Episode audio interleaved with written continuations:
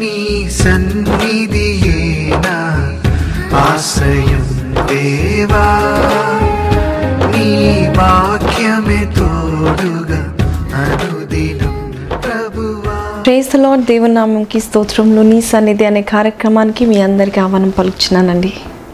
ఇదిగో నీ రాజు నీ వద్దకు వచ్చిచుండెను, ఇది నా వాక్య భాగం అండి. మన రాజు దేవాది దేవుడు, రాజాదిరాజు, ప్రభుల ప్రభు అండి. మరి ఈ దినము, ఈ ఆదివారము, పామ్ సండే, మట్టల ఆదివారం అంటారు కదండి. మరి యేసు ప్రభు తన ప్రజలు యుద్ధకి వచ్చాడండి, దీన మనసు కలవాడే వచ్చాడండి. యేసు ప్రభు యెరూషలేంలో ఆఖరి ప్రయాణం చేశాడండి. ఈ ఆఖరి ప్రయాణం ఎలా జరిగింది, ప్రజలు ఏం చేశారు, ప్రధానులు ఏమన్నారు, యాజకులు ఏమన్నారు, ఈ వాక్య భాగంలో చదవమండి. లూకా సువార్త 19:28 నుంచి చదవము. యేసు ఈ మాటలు చెప్పి యెరూషలేమునకు వెళ్ళవలెనని ముందు సాగిపోయెను. ఆయన ఒలీవల కొండ దగ్గరనున్న బేత్పగే, బేతనియా అను గ్రామముల సమీపమునకు వచ్చినప్పుడు తన శిష్యులను ఇద్దరిని పిలిచి, మీరు ఎదుటనున్న గ్రామమునకు వెళ్ళుడి, అందులో మీరు ప్రవేశింపగానే కట్టబడి ఉన్న ఒక గాడిద పిల్ల మీకు కనబడును, దాని మీద ఏ మనుషుడును ఎన్నడును కూర్చుండలేదు, దానిని విప్పి తోలుకొని రండి. ఎవరైనాను మీరు ఎందుకు దీన్ని విప్పుచున్నారని మిమ్మల్ని అడిగిన ఎడల, ఇది ప్రభు నాకు కావలసి ఉన్నదని అతనితో చెప్పుడని చెప్పి వారిని పంపెను. పంపబడిన వారు వెళ్ళి ఆయన తమతో చెప్పినట్టే కనుగొని ఆ గాడిద పిల్లను విప్పుచుండగా దాని యజమానులు, మీరు గాడిద పిల్లని ఎందుకు విప్పుచున్నారని వారిని అడిగిరి. అందుకు వారు, ఇది ప్రభువు నాకు కావలసి ఉన్నదని అనిరి. తర్వాత వారు యేసు నొద్దకు దానిని తీసుకొని వచ్చి ఆ గాడిద పిల్ల మీద తమ బట్టలు వేసి యేసును దాని మీద ఎక్కించి ఆయన వెళ్ళుచుండగా తమ బట్టలు దారి పొడుగున పరిచిరి. ఒలీవల కొండ నుండి దిగుచోటికి ఆయన సమీపించుచున్నప్పుడు శిష్యులు సమూహమంతయు సంతోషించుచు, ప్రభువు పేరట వచ్చు రాజు స్తుతింపబడును గాక, పరలోకమందు సమాధానమును సర్వోన్నతమైన స్థలములో మహిమయు ఉండును గాక అని తాము చూచిన అద్భుతములన్నిటిని కూర్చి మహాశబ్దముతో దేవుని స్తోత్రము చేయసాగిరి. ఆ సమూహములో ఉన్న కొందరు పరిసయ్యులు, బోధకుడా, నీ శిష్యులను గద్దింపుమని ఆయన చెప్పగా, ఆయన వారిని చూచి, వీరు ఊరకుండిన ఎడల ఈ రాళ్ళు కేకలు వేయునని మీతో చెప్పుచున్నాను నేను. చదవబడిన వాక్యం దేవుడు దీవించునుగాక. ఇక్కడ చూడండి, ఆఖరి ప్రయాణము. యేసు ప్రభు యెరూషలేం పట్టణానికి వచ్చినప్పుడు అక్కడ యేసు ప్రభు తన శిష్యులిద్దరిని పిలిపించి, మీరు ఎదుట ఉన్న గ్రామంనకు వెళ్ళి అక్కడ కట్టబడిన ఒక గాడిద పిల్లను ఎవరును ఎప్పుడును ఏ మనుషుడును కూడా ఆ గాడిద మీద కూర్చుండలేదు, కాబట్టి ఆ గాడి యొక్క కట్లు విప్పి నా యొద్దకు తీసుకురండి అని దేవుడు ఆజ్ఞాపించినట్టు, అలాగనే ఇద్దరు వెళ్ళినట్టు ఆ గాడిద పిల్ల కట్లు విప్పి తీసుకువెళ్ళేటప్పుడు ఆ గాడిద యొక్క యజమానుడు, ఎందుకు ఇలా విప్పుతున్నారు, ఎందుకు తీసుకెళ్తున్నారు అని అడిగినప్పుడు, ఇది ప్రభు కావాల్సి ఉన్నదని చెప్పిన వెంటనే వారు కూడా ఏం అనలేదండి. ప్రభు యొద్దకు తీసుకొచ్చారు. ఆ గాడిద పిల్ల మీద యేసు ప్రభు ఎక్కినప్పుడు ప్రజలందరూ కూడా స్తుతించడము, ఆయన చేసిన అద్భుత కార్యాలన్నింటినీ వివరించడము, గట్టిగా గొప్ప శబ్దంతో యేసు ప్రభుని ఆరాధించడము జరుగుతుందండి. ఇక్కడ మనం చూసినట్లయితే అందరూ సంతోషించచ్చు, ఎంతో ఆనందంతో ఆయన గురించి పాటలు పాడుతూ ఆరాధన చేస్తూ బట్టలను పరిచి యేసు ప్రభుని కనపరిచినప్పుడు యేసయ్య ఇది జరిగిన తర్వాత ఏడ్చాడు. ఇది ఆఖరి ప్రయాణము. It is a sorrowful journey for him. వేదనతో కూడిన ప్రయాణం అండి ఇది. ఇంకా ఇదే లాస్ట్ టైం కదా ఇక్కడ ఉండేది అని యేసు ప్రభు ఏడ్చినట్టు మనం చూస్తున్నామండి. దేవుని మహిమపరచడానికి తన శిష్యులు ప్రజలందరూ మహిమపరుస్తూ ఉంటుంటే ఆ ఫరిసేలు, యాజకులు, నువ్వు ఆపలేవా అని ఆయనను బాధ పెట్టినట్టు మనం గమనిస్తున్నాం కదండి. అందుకే యేసయ్య ఏడ్చినట్టు మనం చూస్తున్నామండి. ఒక్కసారి యేసు ప్రభు పుట్టక మునుపు జకర్యా గ్రంథంలో ప్రవచించిన ప్రవచనము ఏమని రాయబడిందో ఒకసారి చదవం. జకర్యా 9:9 వచనము, సియోన్ నివాసులారా బహుగా సంతోషించుడి, యెరూషలేము నివాసులారా, ఉల్లాసముగా ఉండుడి. నీ రాజు నీతి పరుడును రక్షణ గల వాడును, దీనుడనై గాడిద పిల్లను ఎక్కి నీ యొద్దకు వచ్చిచున్నాడు. సంతోషించుడి, ఉల్లాసించుడి. నీ రాజు ఒక గాడిద పిల్ల మీద ఎక్కి వస్తున్నాడు అని వాక్యం సెలవిస్తుంది. ఒక రాజు గాడిద పిల్ల మీద ఎక్కి రావాల్సిన అవసరం ఏముందండి? రాజు అంటే గుర్రాల మీదను పెద్ద పెద్ద జంతువుల మీద ఆ జానుభావుల వలె వచ్చేవారు. కానీ యేసు ప్రభు సాత్వికుడుగా ఒక గాడిదను ఎన్నుకున్నాడు. చూడండి, దీనిలోనే యేసు ప్రభు యొక్క సాత్వికను మనం చూస్తున్నామండి, దీనత్వాన్ని మనం చూస్తున్నామండి. ఎప్పుడు ఏ మనుషుడు కోరుకొనని ఓ గాడిద పిల్లని ఆయన చూశాడు, దృష్టి పెట్టాడు, నాకు కావాలి అన్నాడండి. హల్లెలూయా. ఒకవేళ మనుషులు ఎప్పుడు మిమ్మల్ని ఒక మనిషిలాగా చూడట్లేదా? వీడు వేస్ట్ గాడు, ఈమె వల్ల మనకి మీ లాభం లేదు అని మీ సొంత వాళ్ళే మిమ్మల్ని హీనంగా చూస్తున్నారా? అమ్మ, మీ భర్త నిన్ను హీనంగా చూస్తున్నాడా? అయ్యా, నీ భార్య కానీ వారి కుటుంబం కానీ నేను హీనంగా చూస్తున్నారా? మీరు పనిచేస్తున్న డ్యూటీలో ఆఫీస్లలో మిమ్మల్ని తక్కువ చేసి చూస్తున్నారా? యేసు ప్రభు చూస్తున్నాడండి. యేసు ప్రభు చూసి అంటున్నాడు, వీరు నాకు కావాలి. ఎవరైతే మనుషుల చేత తృణీకరింపబడతారో, ఎవరినైతే మనుషులు కోరుకోరో, దేవుడు కోరుకుంటారండి. Those whom men rejects God elects. మనుషులు కోరుకోకపోతే దేవుడు కోరుకుంటాడండి. ఆ గాడిద పిల్లను చూసి ఆ గాడిద పిల్ల మీద ఎక్కడానికి ఇష్టపడ్డాడండి. నాకు ఈ గాడిద కావాలి, కట్లు విప్పి తీసుకురండి అంటున్నాడండి.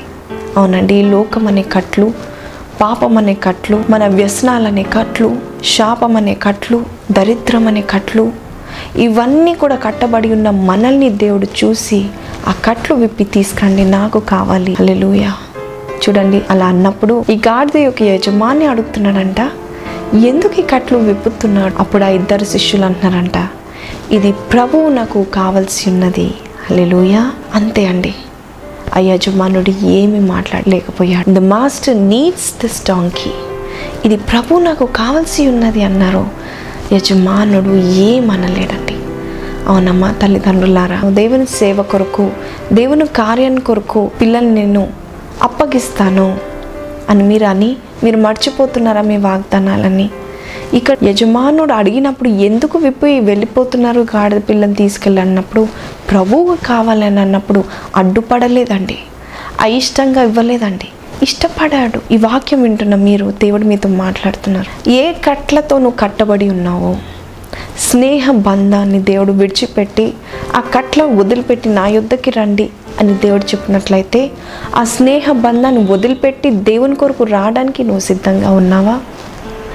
దేవునికి అయిష్టమైన కట్లు కట్టబడి మీరు ఉన్నట్లయితే, పాపం మిమ్మల్ని కట్టి పడేసినట్లయితే, మీ వ్యసనాలు, మీ చెడ్డ అలవాట్లు మిమ్మల్ని కట్టివేసి పడేసినట్లయితే, ఈ దినము దేవుడు అంటున్నాడు, ఆ కట్లని విప్పండి, నా యొద్దకు తీసుకురండి. ఒకవేళ దేవుడు మిమ్మల్ని అడుగుతున్నాడేమో, మీరు నా కొరకు ఏదైనా వదిలిపెట్టడానికి ఇష్టపడుతున్నారా? అది నాకు కావాలి, నువ్వు నాకు కావాలి. The master needs us. అవునండి, మన యజమానుడు, మన ప్రభువు మనల్ని కోరుకుంటున్నాడండి. ఈ లోకంలో మనల్ని ఎవరు కోరుకోవట్లేదు తెలియదు, కానీ దేవుడు మనల్ని కోరుకున్నప్పుడు సాతానుడు కోరుకుంటాడండి, అడ్డగిస్తాడండి. కానీ నువ్వు దేవుని యొద్దకి రావడానికి ఇష్టపడుతున్నావా? నువ్వు దేవుని కొరకు రావడానికి ఇష్టపడితే, యేసు ప్రభుని మోయడానికి నువ్వు ఇష్టపడినట్లే, ఆ కట్లను విప్పి దేవుని కొరకు రావడానికి ఇష్టపడుతున్నారా? ఈ లోకంలో యేసు ప్రభు నీ కొరకు నా కొరకు వచ్చినారండి. తను ఏది కోరుకోవట్లేదండి. ఈ లోకం ఏదైతే తృణీకరిస్తుందో వారిని ఏర్పాటు చేసుకోవడానికి ఇచ్చారండి. ఈ దినం ఏదైతే దేవునికి నీకు దూరపరుస్తుందో ఆ కట్లను విప్పుకోండి, దేవుని సన్నిధికి రండి. హెబ్రీ పత్రిక 10వ అధ్యాయంలో, గ్రంథపు చుట్టలో నన్ను కూర్చి రాయబడిన ప్రకారము దేవా, నీ చిత్తము నెరవేర్చుటకు ఇదిగో నేను వచ్చి ఉన్నానంటిని. చూడండి, యేసు ప్రభు దేవుని చిత్తం నెరవేర్చడానికి వచ్చి ఉన్నారండి. ఆయన లోబడి వచ్చి ఉన్నాడండి, సాత్వికుడుగా వచ్చి ఉన్నాడండి. యెరూషలేమును అడుగు పెట్టిన వెంటనే, ఆ గాడిదని ఎన్నుకున్న తర్వాత, ఏర్పాటు చేసుకున్నాక, ఆ గాడిద మీద కూర్చోడానికి ఇష్టపడ్డాడండి. ఏ రాజు ఇష్టపడతాడండి? ఒక రాజు ఉండేవాడంట అండి. ఒక కళ వచ్చిందంట. ఆ కళలో అంతఃపురము ఆకాశంలో తేలుతుందంట. అంతఃపురము, ఆ అంతఃపురం అంతా కూడా చక్కని ప్రశస్తమైన రాళ్ళతో బంగారముతో కనబడుతుందంట. ఆ అంతఃపురం ఆకాశంలో తేలుతున్నప్పుడు చీకటిలో వెలుగుగా ఈ అంతఃపురము, ఈ పెద్ద రాజు యొక్క కోట కనబడుతున్నట్టు ఈ కళ వచ్చిందంట. అంతే ఉదయకాలంన వారందరినీ పిలిపించి, నాకు ఇటువంటి అంతఃపురం కావాలి, ఇటువంటి కోట కావాలి, ఆకాశంలో తేలిపోయేంత అంతఃపురం నాకు కట్టండి అని విచిత్రమైన కోరిక కోరాడంట అండి ఈ రాజు. చూడండి, ఇహలోకపు రాజులు మనల్ని వేధించడానికి, బాధించడానికి, వారి మాట మనం లోబడకపోతే మనల్ని అంతం చేయడానికే చూస్తూ ఉంటారు. కానీ మన రాజు, మన ప్రభు అయిన యేసు ప్రభు మన కొరకు మన స్థానంలో ఆయన చనిపోవడానికి ఇష్టపడ్డాడండి. మరి అటువంటి రాజు ఈ యెరూషలేం పట్టణంకి వచ్చినప్పుడు అక్కడున్న వారందరూ హల్లెలూయా హోసన్నా అని పాటలు పాడుతూ ఉన్నారు. శిష్యులు గొప్ప శబ్దముతో కేకలు వేసి పాడుతూ ఉన్నారండి. ఆ సమయంలో ప్రతి ఒక్కరు యేసయ్య ఊరేగింపబడుతున్నప్పుడు దారి పొడుగున నిలిచి, దారినిచ్చి, ఆ మట్టలను తీసి, వారికున్న అంగీలను తీసి, ఆ దారి పొడుగున వేసి పరిసి ఎంతో దేవుని ఆరాధిస్తూ ఉన్నారండి. చూడండి, ఈ లోకంలో ఒక మినిస్టర్ ఒక మార్గంలో ఒక రోడ్డు మీద వెళ్తూ ఉన్నారంటే ఆ మినిస్టర్ చుట్టూ కాన్వాయ్ ఉంటుంది కదండి. ముందు కొన్ని కార్లు, వెనకాల కొన్ని కార్లు, పోలీస్ జీపులు, అలాగే పోలీస్ బైక్స్ కూడా ఉంటాయి కదండి. మరి ఆ మినిస్టర్ ఆ దారి పొడుగున వెళ్తూ ఉంటే తనకి రోడ్డునివ్వాలని, తను వస్తున్నాడని చెప్పడానికి ఎంతో హడావుడి, గంభీరంగా ఏర్పాట్లు ఉంటాయి కదండి. మరి మన రాజు యేసుప్రభు మన యొద్దకు వస్తున్నాడండి, కానీ సాత్వికుడు వలె వస్తున్నాడండి. మనల్ని ప్రేమించి మనతో కూడా ఉండాలనేసి వస్తున్నాడండి. నేను రాజును కదా అని రావట్లేదండి, నేను నీతో కూడా ఉంటాను, నీతో కలిసి జీవిస్తాను అనే ఏకైక రాజు మన యేసు ప్రభు అండి. కొన్ని సంవత్సరాల క్రితం బిల్ క్లింటన్ గారు మన దేశానికి వచ్చారు, హైదరాబాద్ కూడా దర్శించారండి. మరి తను ఈ దేశానికి వచ్చినప్పుడు తను ఏ నిమిషంలో ఎక్కడున్నాలో అన్నీ కూడా ప్లాన్ చేసి రాశారంట అండి. 7 గంటల 53 నిమిషాలకి ఎక్కడ ఉండాలి, 8 గంటల 30 నిమిషాలకి ఎక్కడ ఉండాలి, ప్రతి ఒక్క నిమిషం ప్లాన్ చేసి రాశారంట అండి. అమెరికా ప్రెసిడెంట్ ఇండియాకి వచ్చే ఫస్ట్ ప్రెసిడెంట్ వచ్చారని ఎంతో కనపరిచారండి. మరి మన ప్రభు మన కొరకు వచ్చాడని ఈ వాక్యంలో, ఈ లేఖనాలు సెలవిస్తున్నాను. ఇదిగో నీ రాజు నీ యొద్దకు వస్తున్నాడు, మన యొద్దకు వస్తున్నాడు అంటాడు. చూడంండి, కీర్తనలు 24వ అధ్యాయం 7 నుంచి 10 వరకు మనం చదువుతామండి. గుమ్మములారా, మీ తలలు పైకెత్తుకొనుడి, మహిమగల రాజు ప్రవేశించున్నట్లు పురాతనమైన తలుపులారా మిమ్మును లేవనెత్తుకొనుడి. మహిమగల ఈ రాజు ఎవడు? బల శౌర్యము గల యెహోవా, యుద్ధశూరుడైన యెహోవా. గుమ్మములారా, మీ తలలు పైకెత్తుకొనుడి, పురాతనమైన తలుపులారా మహిమగల రాజు ప్రవేశించినట్లు మిమ్మును లేవనెత్తుకొనుడి. మహిమగల ఈ రాజు ఎవడు? సైన్యములకు అధిపతియగు యెహోవాయే, ఆయనే ఈ మహిమగల రాజు. హల్లెలూయా. దేవుడు మన యొద్దకు వస్తున్నాడు, తలలు పైకెత్తుకొనుడి. ఎంత అద్భుతమైన ప్రవచనం అండి. యేసు ప్రభు నీతో నాతో మాట్లాడుతున్నాడు. మన ప్రభు మన కొరకు వస్తున్నాడు. నీ తలలు పైకెత్తుకొనుడి. ఒక గాడిద వంటి జీవితం జీవిస్తున్నాను, నన్ను తృణీకరింపబడిన జీవితం నాది అంటున్నారా? నీ తలలు పైకెత్తుకొనుడి. దేవుడు నిన్ను ఎన్నుకొని, నువ్వు తనను మోసుకొని వెళ్ళినప్పుడు, రాజులను మోసుకొని వెళ్తే రాజు ముందు బట్టలు వేశారండి, బట్టలు పరిశారండి, స్తుతిస్తున్నారండి. ఆ రాజును మోసుకెళ్తున్న గాడిద కూడా ఘనత వచ్చింది కదండి. మనము దేవుని మోసుకెళ్తే దేవుడు మనల్ని ఘనపరుస్తాడండి. అంటున్నాడు కదా, ఈ మహిమగల రాజు ఎవరు అంటే బల శౌర్యం గల దేవుడు, యుద్ధ శూరుడు. అంతేకాదండి, సైన్యములకు అధిపతియగు దేవుడు యేసు ప్రభు మన కుటుంబాల్లో, మన జీవితాల్లో, మన గృహాల్లో రావాలంటే ప్రభుకి ఉన్న కట్లను విప్పుకొని ఆయన యుద్ధకు రండి. ఆయన యుద్ధకు మీరు వెళ్ళినట్లయితే ఆయన మిమ్మల్ని తృణీకరించరండి. నా యుద్ధకు యోచువాన్ని నేను ఎన్నడూ త్రోసివేననే వాగ్దానం ఉందండి. మీరు దేవుని యుద్ధకి రండి, ఆ తర్వాత మహిమగల రాజు మీ గృహానికి వస్తాడండి, మీ దగ్గరకు వస్తాడండి, మీ యుద్ధకు వస్తాడు. మీరు ఎక్కడున్నా పర్వాలేదు, మహిమగల రాజు వస్తాడండి. సైన్యములకు అధిపతకు యెహోవా అని ఎన్నిసార్లు రాయబడింది తెలుసండి? దాదాపు 900 సార్లు వాక్యంలో చూస్తున్నామండి. మహిమగల రాజు అండి మన దేవుడు. ఆయన యుద్ధశూరుడు అండి, బలశౌర్యుడు అండి. నీకున్న అపజయాలన్నీ కొట్టివేయడానికి యుద్ధశూరుడు బయలుదేరి వస్తున్నాడండి. తలలు పైకి లేపుకోండి.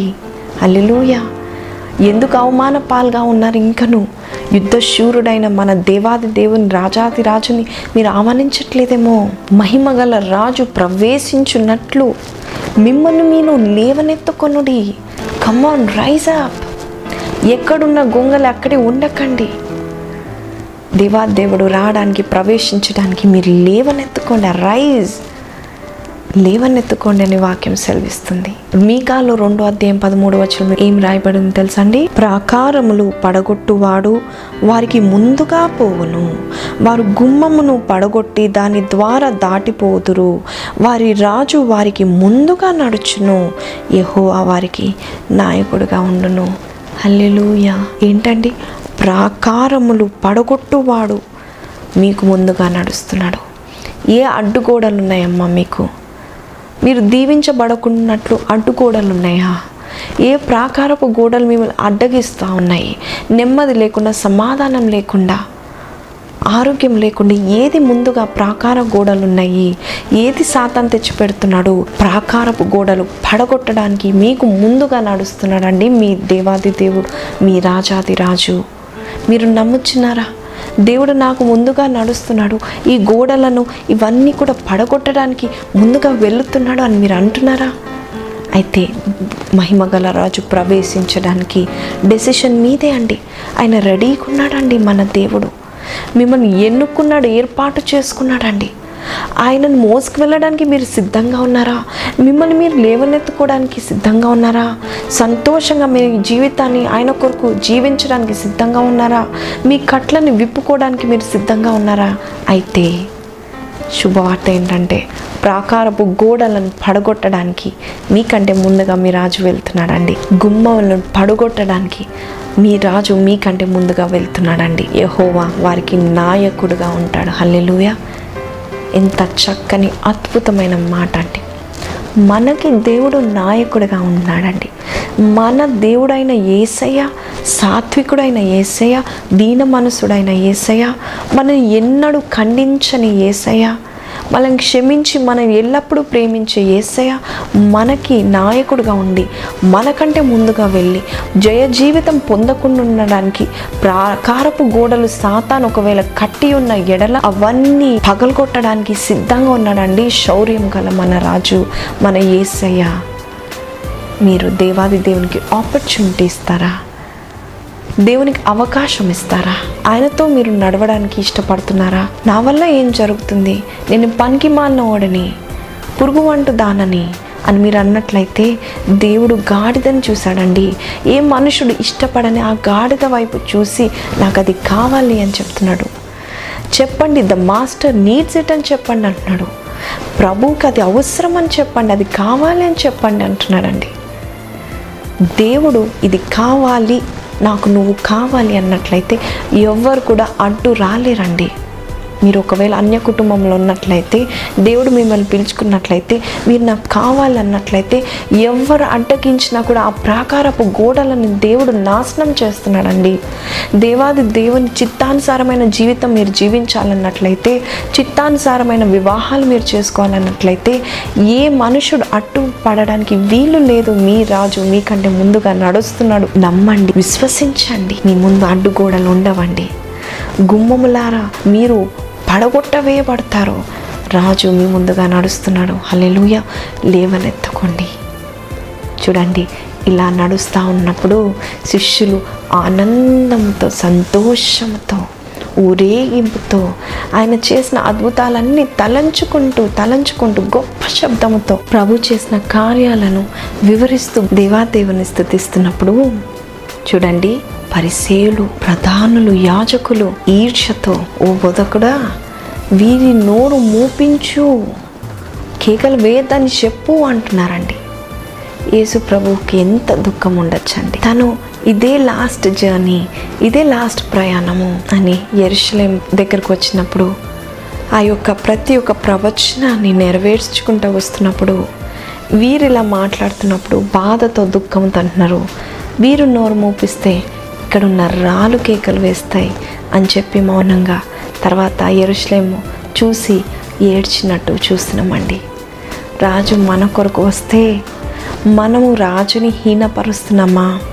సూటిపోటి మాటలు చెప్పి ఆయనని అనుమానిస్తున్నామా? యేసుప్రభు మన రాజు అండి, మన యొద్దకు వస్తున్నాడండి, మనల్ని బాగు చేయడానికి వచ్చాడండి, మన శాప భారాన్ని మోయడానికి ఇదిగో ఆ రాజాదిరాజు దిగి వచ్చాడండి. యేసుప్రభును ప్రేమించినట్లయితే దేవుని స్తుతించడానికి నువ్వు ఇష్టపడతావు, వ్యసన పడవు, బాధపడవు. యేసుప్రభును ప్రేమించినట్లయితే ఆయన చేసిన ఉపకారాలను నువ్వు ధ్యానిస్తావు, తలంచుతావు. దేవుని స్తుతించే వారితో పాటు నువ్వు స్తుతిస్తావు. దేవుని ద్వేషించే వారి గుంపులో నువ్వు ఉండవు. నీ కొరకు వచ్చారు, నీ కొరకు చనిపోయారు, నీ కొరకు తిరిగి లేచారు. ఆ యేసు ప్రభుని నువ్వు నీ సొంత రక్షకునిగా చేర్చుకున్నట్లయితే ఆ రక్షకుడు మీ జీవితానికి వచ్చి మీకు సమాధానం కలిగేంత వరకు ఆయన పోరాడి యుద్ధ శూరుడు వలె, బలశూరుడు వలె ఆయన మీ ముందుండి పోరాడతాడు.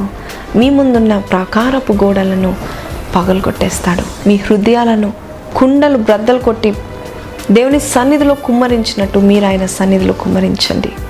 సాక్ష్యం చెప్పండి, గొప్పగా దేవుని స్తుతించండి. దేవుని స్తుతించటంలో వెనుకంచి వేయకూడదండి. ఆయన నువ్వు ఎంత స్తుతిస్తే రాజాదిరాజు అంతా మీ వద్దకు వచ్చి మిమ్మల్ని లేవనెత్తుతాడు. ఆయనను కనపరిస్తే దేవుడు మిమ్మల్ని కనపరుస్తాడు. The master needs you. ప్రభువుకి నువ్వు కావాలి. మరి దేవాదేవునికి నీ జీవితం అప్పచెప్పడానికి ఇష్టపడుతున్నావా? ఈ రాజు ఏమి డిమాండ్ చేయడండి? నాకు ఇది కావాలి, నీ నుంచి నాకు ఇది కావాలని ఏది అడగడండి సాత్వికుడు. ఇంకా మీరు ఏదైనా ఆశ కలిగి అడిగితే అది ఇవ్వడానికి, ఆ వరం ఇవ్వడానికి ఆయన నిలిచి ఉన్నాడండి. యేసు ప్రభు కొరకు ఆ కట్లను విప్పుకోండి, ఆ గతం అనే కట్లను విప్పుకోండి, ఆ వ్యసనాలను మానుకోండి. కోపము, ద్వేషము, అసూయ, పగలు, వాదనాలు, కొట్లాటలు, వ్యభిచారపు తలంపులు, దురలవాట్లు యేసు కొరకు విప్పుకోండి. ఆయన మిమ్మల్ని గణపరచాలని చూస్తున్నాడు. ఆ కట్లను విప్పిన తర్వాతే ఆయన ఆ గాడిద మీద కూర్చుండగలిగారు. నా కట్లను విప్పండి అని మీరు ప్రాధేయపడినప్పుడు యేసు ప్రభు కట్లను విప్పడమే కాదు, మిమ్మల్ని బహుగా వాడుకుంటాడండి. కళ్ళు మూసుకుందామా, యేసు ప్రభుని కోరుకుందామా. దేవా, మరి నా కట్లు ఏవైతే ఉన్నాయో అవి నువ్వు చూసావు, అయినా కూడా నన్ను ఇష్టపడుతున్నావు. ఆ కట్లను విప్పుడి అని చెప్పావు, ఎందుకంటే ప్రభుకి నేను కావాలి కాబట్టి అని మీరు అనుకున్నట్లయితే ప్రభుతో ఇప్పుడే ఈ క్షణమే ప్రార్థన చేయండి. మహిమగల రాజు ప్రవేశించినట్లు మీ తలలు పైకెత్తుకొనుడి. సిగ్గుపడాల్సిన అవసరం లేదు. దేనికి పనికిరానేమో అనుకున్నప్పుడు రాజాదిరాజు చూశాడండి. గుర్రం మీద ఊరేగింపబడడానికి ఇష్టపడలేదు, కానీ ఎన్నిక లేని ఆ గాడిద పిల్లని ఎన్నుకున్నాడు. ఎన్నిక లేని నిన్ను, నన్ను ఎన్నుకోవడానికి ఇష్టపడుతున్నాడు. కళ్ళు మూసుకుందామా. స్తోత్రాడ గొప్ప దేవ, మహోన్నతుడగు మహాతండ్రి, మహిమగల రాజువి, రక్షకుడువి, మమ్మల్ని ఈ ఊబిలో నుండి రక్షించడానికి మమ్మల్ని ఎన్నుకున్నావు, ఏర్పాటు చేసుకున్నావు. మేము బానిసలము కాదు, ఇదిగో నీ కొరకు ఏర్పాటు చేసిన బిడ్డలము ప్రభా. మీరు మా జీవితంలో అడుగుపెట్టిన వెంటనే మాకు ఘనతను, రెస్పెక్ట్ను మాకు ఇచ్చావు. నీకు వందనాలు. ఇదిగో ఇంతవరకు మిమ్మల్ని అలక్ష్యం చేస్తున్నామేమో. ఈ దినం నుంచి మా గృహాల్లోనికి, మా జీవితాల్లోనికి మీరు అడుగుపెట్టండి ప్రభా. మాకున్న ప్రాకార గోడలను కొట్టివేయండి సురాజా. ఏదైతే అడ్డుగోడలు ఉన్నాయో అవన్నీ కొట్టివేయండి స్వామి. ఇది నన్ను మాతో మాట్లాడవు, నీకు వందనాలు. అడ్డుగోడలన్నీ కొట్టివేయడానికి నేను మహిమగల రాజుగా వస్తున్నానని చెప్పిన దేవుడవు ప్రభా. తన్ని మరి నువ్వు కొన్నిసార్లు దుఃఖపడుతున్నావు మా జీవితాన్ని చూసి. నిన్ను ఇంకా నువ్వు రాజు వల్లే చూడలేకపోతున్నాము ప్రభా. దయచేసి మమ్మల్ని క్షమించండి. నీ చిత్తానుసారమైన జీవితం మాకు దయచేయండి. ఎన్నికలేని మమ్మల్ని ఎన్నుకోవడానికి తెలివి లేని మాకు ప్రభా నీ జ్ఞానాన్ని ఇచ్చి ఇదిగో బోధకులుగా నీ సేవలో వాడబడడానికి, మమ్మల్ని వాడుకోవడానికి మాకు ఎటువంటి అర్హత లేకపోయినా కేవలం నీ కృప బట్టి, నీ ప్రేమ బట్టి, మమ్మల్ని ఎన్నుకున్న విధానం బట్టి మీకు వందనాలు ఏసయ్యా. ముందుకు ఎప్పుడు సాగిపోయే బిడ్డలుగా చేయండి, నిన్ను గనపరిచే బిడ్డలుగా చేయండి, నిన్ను మోసేవారుగా మమ్మల్ని చేయమని మరొకసారి నాతో ఏకీభవించిన వారందరినీ దీవించి, ఆస్వాదించి, వారి హృదయాల్లో నీ ప్రేమతో నీ సహవాసం వారికి దయచేయమని యేసు పరిశునామంలో అడిగి వేడుకొంచున్నాము తండ్రి. ఆమెన్.